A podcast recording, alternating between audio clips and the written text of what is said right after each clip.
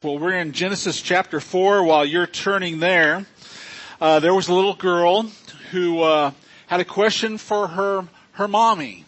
She wanted to know where the human race came from. And uh, mommy told the little girl, well, sweetheart, about uh, several thousand years ago, God created Adam and Eve. And from Adam and Eve has come all the people that we've seen throughout history, and even including you and I today. And uh, she was satisfied with that answer. But then a couple days later, she went to her dad. And she went, and she asked her dad, Dad, where did the human race come from? And Dad said, well, sweetheart, you know, millions of years ago, uh, man just kind of evolved from the monkeys. And uh, that's how we've come about today. And the little girl was a bit perturbed. And so she went back to her mom. And she said, Mommy, Daddy says that we came from monkeys. You told me we came from Adam and Eve. And she said, well, sweetheart, you know, I was telling you the truth. And so was Daddy. When I was, when I said that we came from Adam and Eve, I was talking about my side of the family. And Daddy was talking about his. so, so you're free to use that, but uh, it's not allowed with my daughter-in-laws who aren't here today.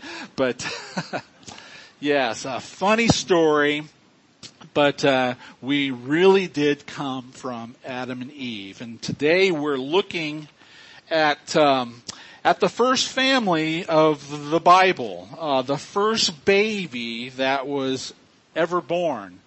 And it gets started off on the right track. I mean, there's optimism here in verse one, but by the by the time we get to verse sixteen, it uh, it has unraveled, and it is a tragic, tragic story. So let's read verses one through sixteen this morning. Now Adam knew Eve, his wife, and she conceived and bore Cain, saying, I have gotten a man with the help of the Lord. And again, she bore his brother Abel. Now Abel was a keeper of sheep, and Cain a worker of the ground. In the course of time, Cain brought to the Lord an offering of the fruit of the ground. And Abel also brought of the firstborn of the flock and of their fat portions. And the Lord had regard for Abel and his offering, but for Cain and his offering, he had no regard. So Cain was very angry, and his face fell. And the Lord said to Cain, Why are you angry, and why has your face fallen? If you do well, will you not be accepted? And if you don't do well, sin is crouching at the door. Its desire is for you, but you must rule over it. Cain spoke to Abel, his brother. And when they were in the field, Cain rose up against his brother Abel and killed him. Then the Lord said to Cain, Where is Abel, your brother? And he said, I do not know. Am I my brother's keeper? And the Lord said, What have you done? The voice of your brother's blood is crying to me from the ground. And now you are cursed from the ground, which opened its mouth to receive your brother's blood from your hand. When you work the ground, it shall no longer yield to you its strength. You shall be a fugitive and a wanderer on the earth. Cain said to the Lord, My punishment is greater than I can bear. Behold, you have driven me today away from the ground, and from your face I shall be hidden. I shall be a fugitive and a wanderer on the earth, and whoever finds me will kill me. And the Lord said to him, Not so. If anyone kills Cain, vengeance shall be taken on him sevenfold.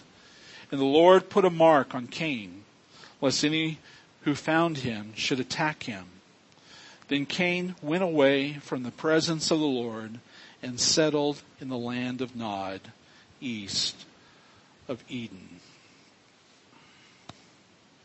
So as I said, the story begins very optimistically. There is a baby uh, born. It's the first baby ever born in Cain. And uh, Cain means gotten or acquired. And uh, and so I can just imagine Adam and Eve looking into this child's eyes and and remembering the promise that uh, that uh, God made to Eve in chapter three. And just might this be the seed? Might this be the child that's going to bruise the head of the serpent? You know, this is, this is God's chosen one. And they fully believe that uh, they have acquired this child from the Lord. And in fact, Eve says, I have gotten a man with the help of the Lord. You know, she delivered Cain in great pain. God said that uh, there, it was going to be painful Uh, delivering children into the world. And I'm sure in that moment, as you ladies can relate to, that she's calling upon the Lord for help. And the Lord has helped her. And so she is acknowledging that in this passage of Scripture. But uh, she gives credit to uh, the Lord God. And then following that birth experience, in verse two, Abel comes along, his brother. And uh, we see uh, with these two uh, two brothers that they have different professions. One is a farmer, and the other is the keeper of flocks. Uh, he is a herder. And uh, one's not better than the other. Both are necessary to uh, sustain life, and so these are the professions that they that they take on. But and then, and then in verse three, we see something interesting as well. And in the course of time, Cain brought to the Lord an offering of the fruit of the ground, and Abel also brought of the firstborn of his flock. What we're learning here in verse three, that both Cain and Abel are worshipers. And Abel brings an offering from his flock, flock, and Cain an offering from the field. Now, from chapter three to chapter four, uh, we don't see anything pertaining to um, offerings, uh, uh, offerings to the Lord, but uh somehow, some way, uh, Cain and Abel know that this is a responsibility of theirs. This is something that God would have them do. Where did they learn this from? Obviously from mom and dad. You know, I'm sure that there were many conversations around the dinner table as to um mom and dad's failure before the Lord and the consequences that uh, came um, from that failure. But what God did, in spite of their failure, um, they repented. We see this in Genesis chapter three, verse verse twenty. Uh, they began to believe God's promises again. For a, for a while there, the serpent had convinced them, and they had experienced uh, the shame and the re- the guilt and the regret of that decision to eat the fruit that God said don't eat from. But in verse twenty of chapter three, um, Adam has heard what God has promised his wife, that she is going to be the mother of the living. Up to that point, Eve didn't have a name. He was, she was just Adam's wife. But in verse twenty, The Bible says Adam names his wife Eve, which means living. He believes what God has told his wife. And they begin to believe God's promises again. And in verse twenty-one, God provides a sacrifice. Here they've been covering themselves uh, with fig leaves in, in shame and guilt. And uh, God takes a sacrifice.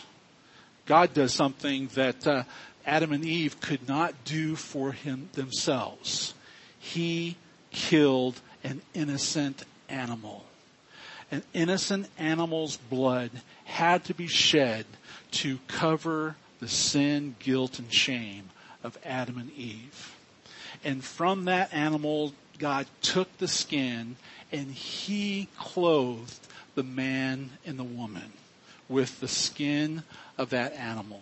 And that's a beautiful picture of what happens to us as believers in Christ when we believe what God provided in the ultimate sacrifice at the cross. When Jesus shed his blood for our sin, the Bible says when we believe, we've been baptized in Christ. We die to ourselves and become alive to God. And guess what? We are clothed in the righteousness of Christ. It's only something God can do for us. And so I'm sure there were many conversations about what God did for mom and dad.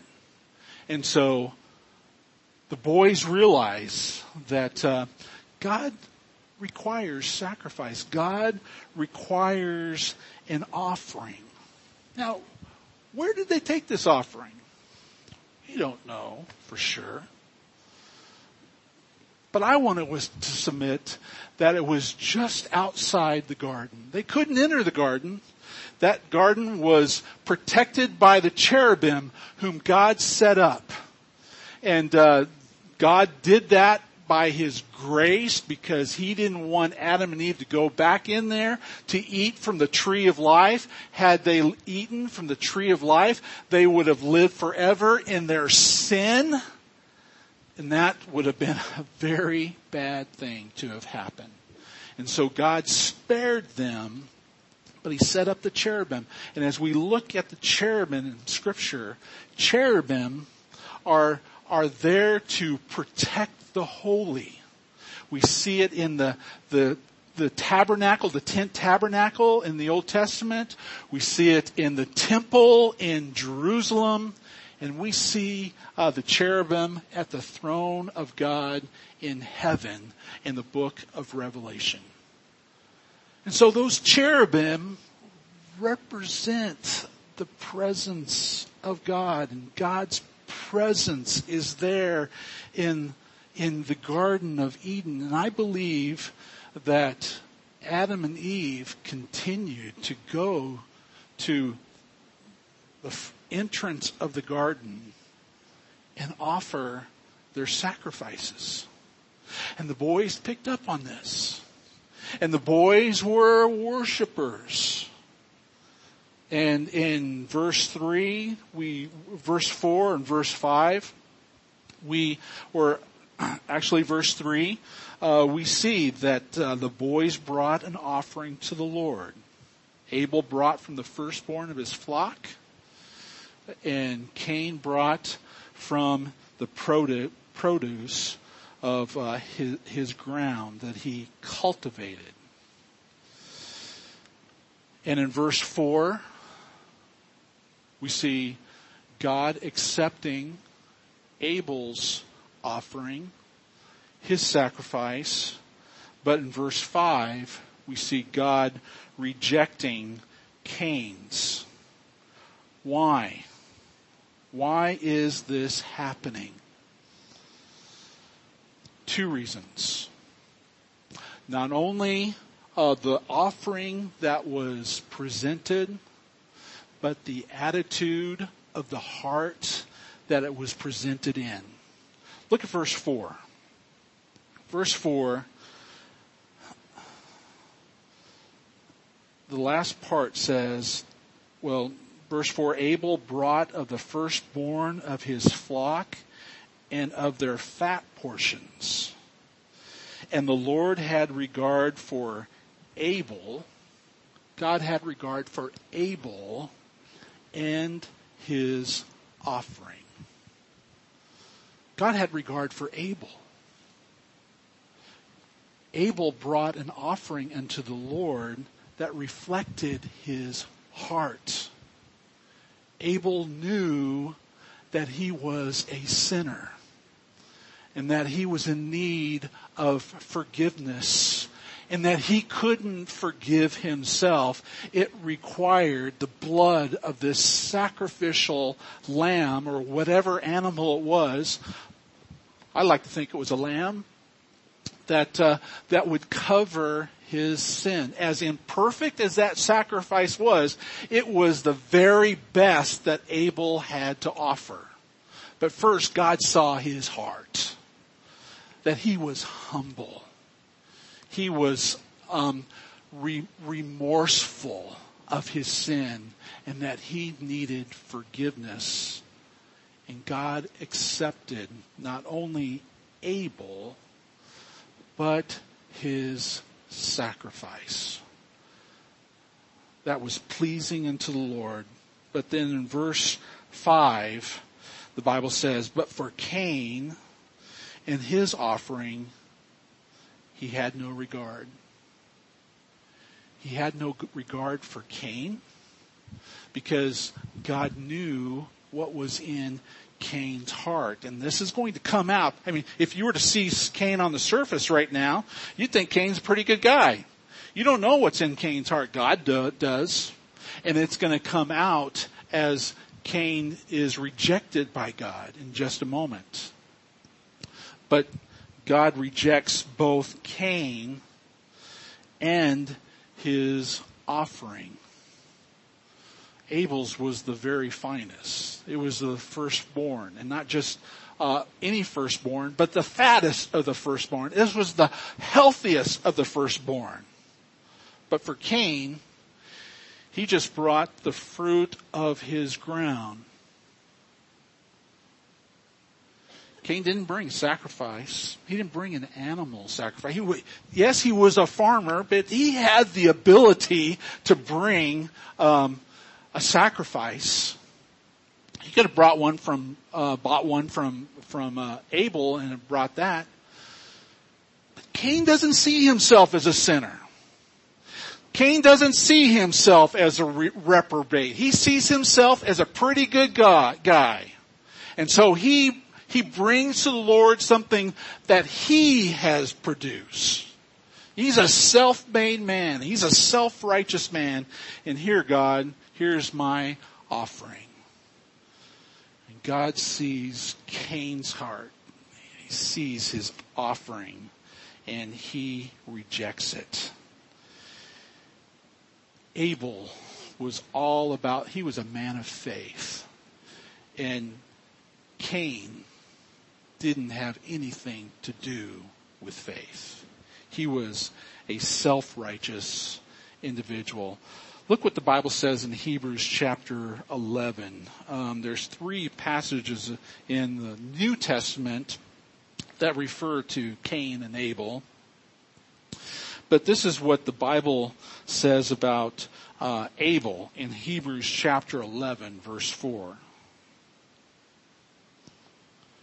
By faith, Abel offered to God a more acceptable sacrifice than Cain, through which he was commended as righteous, God commending him by accepting his gifts.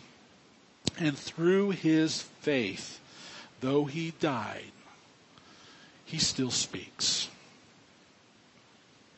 Abel was a righteous individual. Abel could not make himself righteous. It was only something God could do. And Abel believed this through the sacrifice that he brought to the Lord God. God saw his faith. God, God made him righteous. And you know what? Even though Abel was cut off from a very early age, his voice still speaks today. His voice still speaks volumes. That's what God does through a, a faithful servant of the Lord. What a testimony. And this is who Abel is.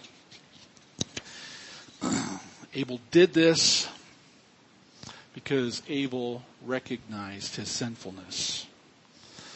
Now, the produce that that um, Cain brought, it's not necessarily bad, but it's out of place. You know, God's not going to um, institute uh, the the offerings until twenty-five years later through Moses to the children of Israel. And one of the offerings is a grain offering, you know, a, an offering of, of the land. And people would bring a grain offering to the Lord as as signifying their gratitude for all that God has uh, provided for them. It was it's not a sin offering, but it was a thank offering. And um, and yet, this is not what Cain brought before the Lord. Cain was to bring, I believe, a sacrifice. Just like the testimony they've heard from their parents all those years before. But Cain didn't see himself as a sinner. He didn't see himself in need of forgiveness, of salvation. He was a self-righteous man, and God rejected Cain's offering. And when God rejected Cain's offering, Cain grew angry. Look at verse five. So Cain was very angry, and his face fell, and the Lord said to Cain, "Why are you angry, and why has your face fallen?" Now, he knows why Cain is angry, but God is giving Cain an opportunity to repent, to make things right. And I want you to see the grace of God in this passage of Scripture in the presence of a individual who's totally rebellious, uh, totally abstinent. He doesn't want to have anything to do with God, and yet God continues to cons- to pursue Cain. God wants to be in relationship with Cain. God wants to forgive Cain. God wants to make Cain right. And so we ask the question, why is your fa- why is your face fallen?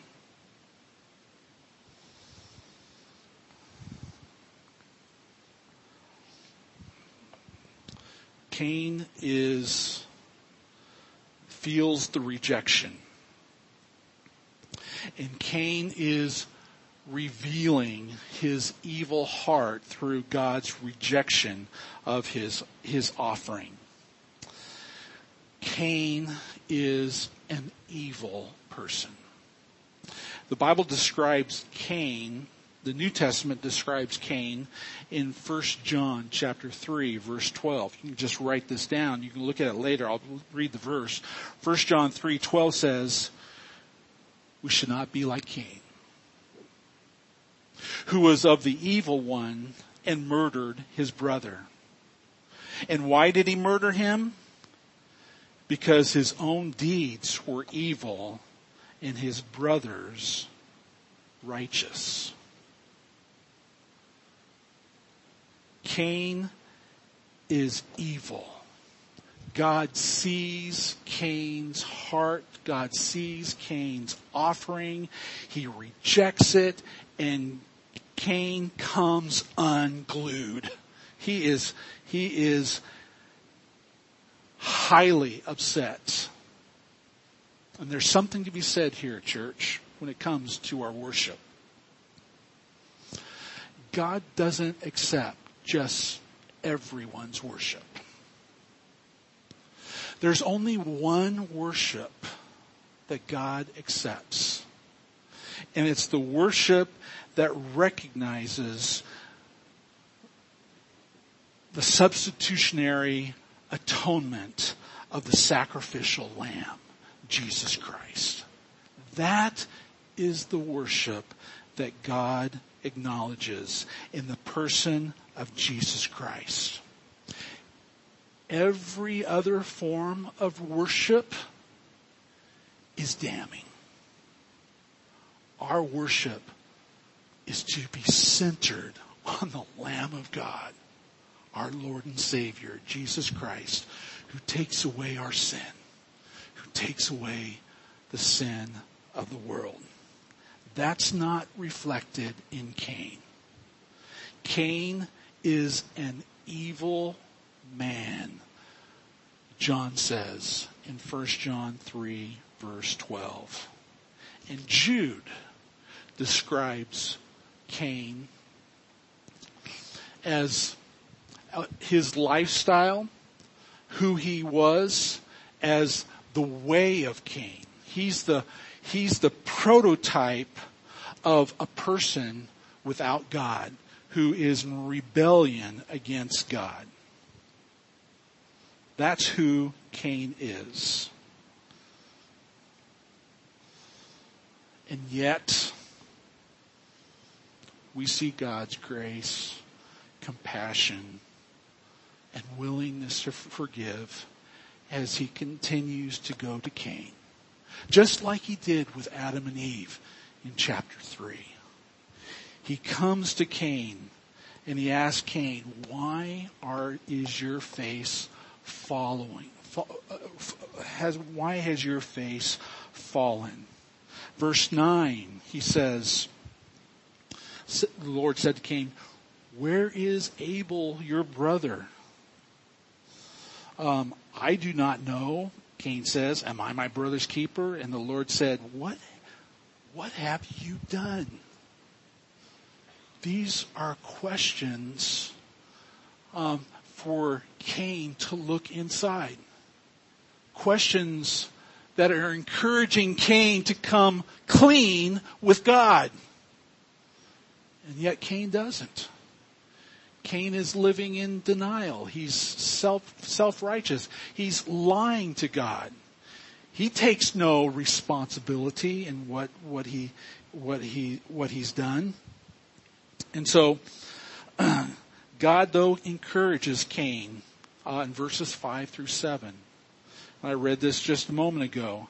Cain, if you do well, Cain, if you do the right thing, and Cain, you know what the right thing is, but if you do the right thing, God says you'll be accepted. But understand, if you do the right, wrong thing, it's not going to go well with you. In fact, sin is crouching at the door. Sin is ready to pounce. And God is saying, you need to master the sin, Cain, because if you don't, if you do the wrong thing, sin is going to master you. Sin is crouching at the door. And my friend, sin is crouching at our door. Sin knows our weaknesses. Sin knows what uh, gets the best of us. And Satan is just waiting to pounce. When I think of that um, picture of sin crouching at the door, I had a little, I had a neighbor one time when he was younger growing up. he'd occasionally come over to our house, and uh, Mom was uh, requesting something of us, or uh, uh, he wanted to play with somebody. Uh, and then, so when he would come to our house, he would knock on the door, and we had a glass in our door, and a stain, not cut glass. And uh, he would go up to one of those cut glasses where he could put his eye right next to that glass, and he could see inside. And as you would approach the door, you could see his uh, his little eye peering into to our home. And you know what? I get that picture when I read verse nine or verse verse seven. Sin is crouching at the door, ready to pounce. But we don't have to fear that sin. We don't have to fear the enemy. God says, if you do the right thing, if you do the right thing, things are going to go well for you. But, but be careful. If you do the wrong thing, Satan knows. And he wants to master you.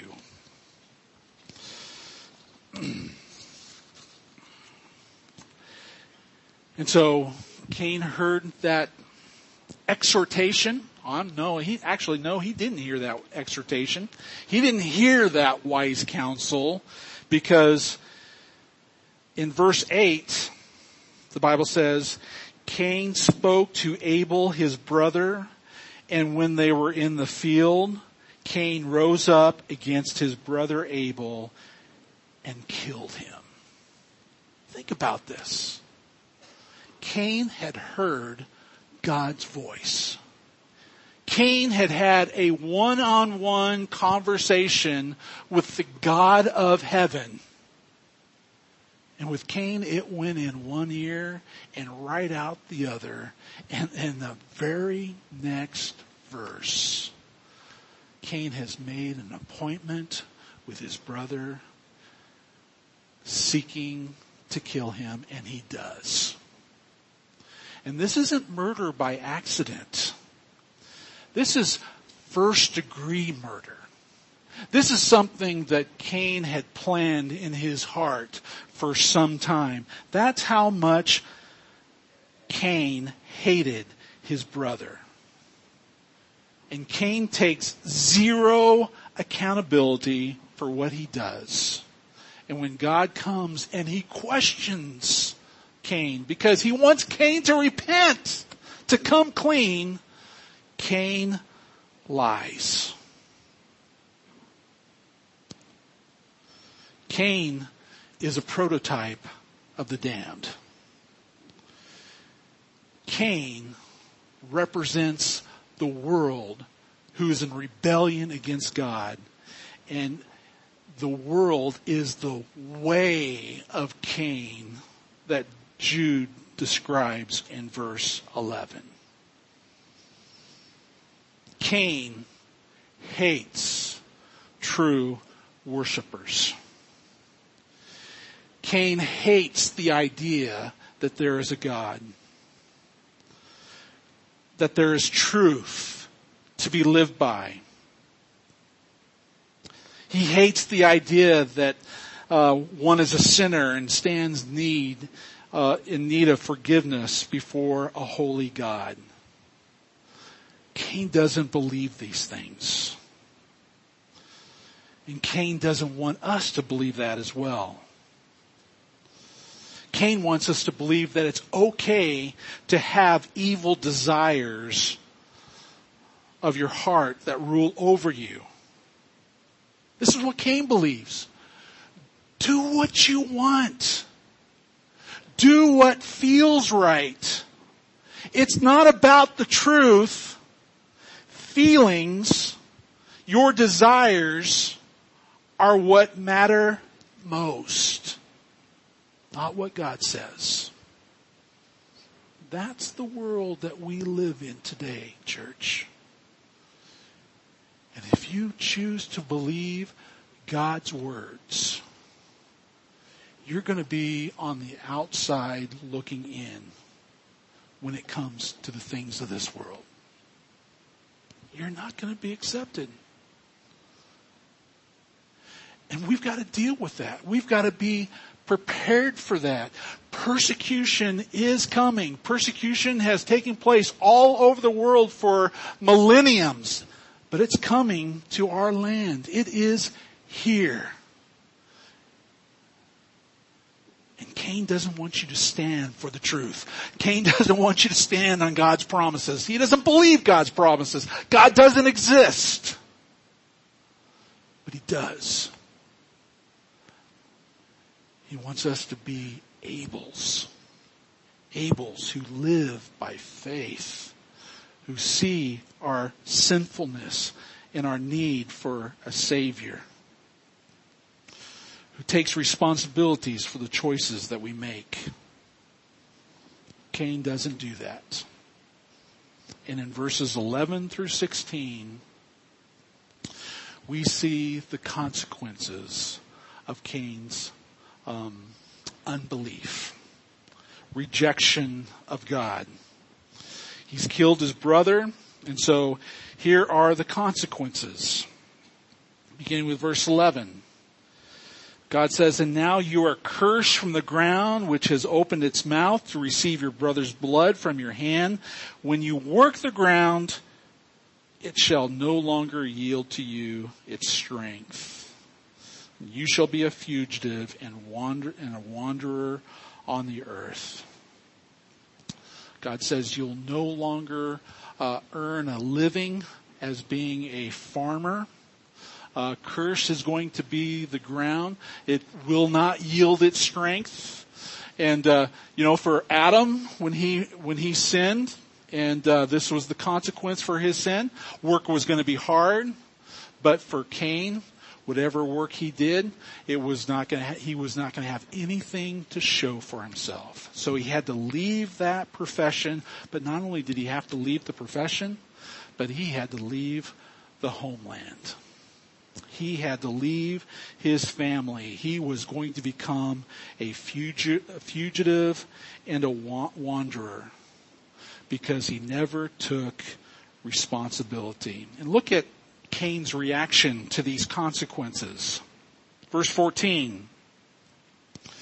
"Behold, you have driven me today away from the ground and from your face. I shall be hidden. I shall be a fugitive and a wanderer on the earth. And whoever finds me will kill me." Um, in verse thirteen, Cain said to the Lord, "My punishment is greater than I can bear."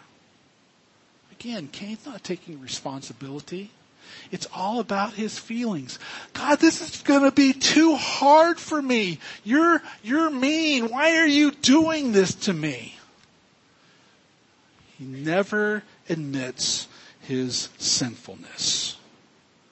And yet,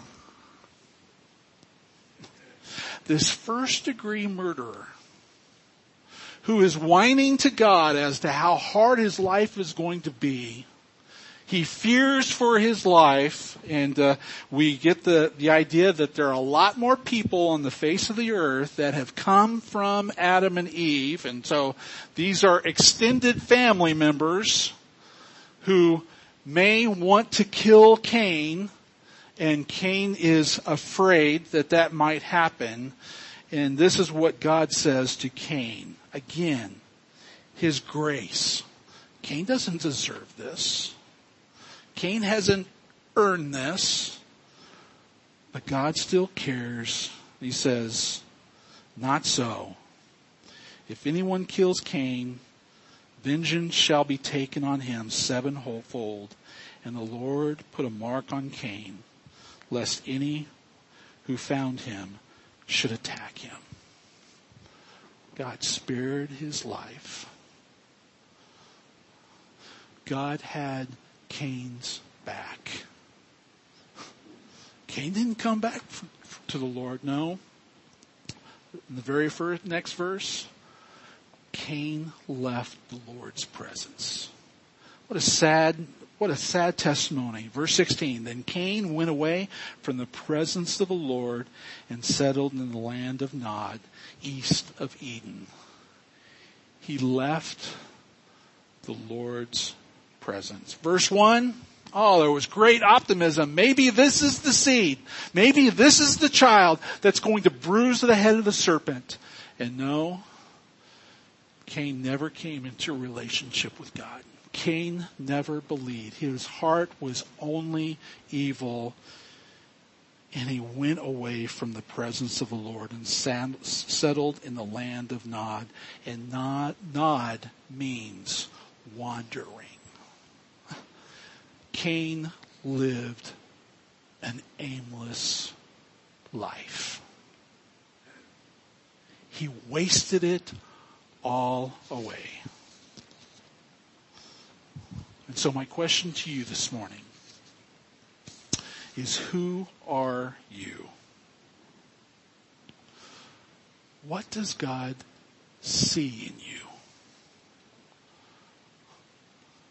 A heart of faith? A heart that stands in need of God's grace and forgiveness?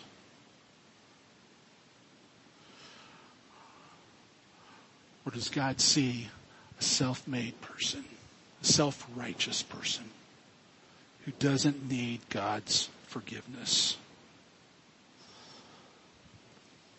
God, this morning, I pray, is speaking to all of us. And God's Spirit is saying to all of us, do the right thing. Humble yourself. Believe in me. Live a life of dependence on me. Trust me. Stand on my promises. And things will go well for you. Because if you don't, I guarantee you, sin is crouching at the door and will become master of your life. But God, in His grace, wants to spare you from that, if you'll just surrender to Him. Don't be like Cain. Be Abel. Let's pray. Father, thank you for your word, and, and Lord,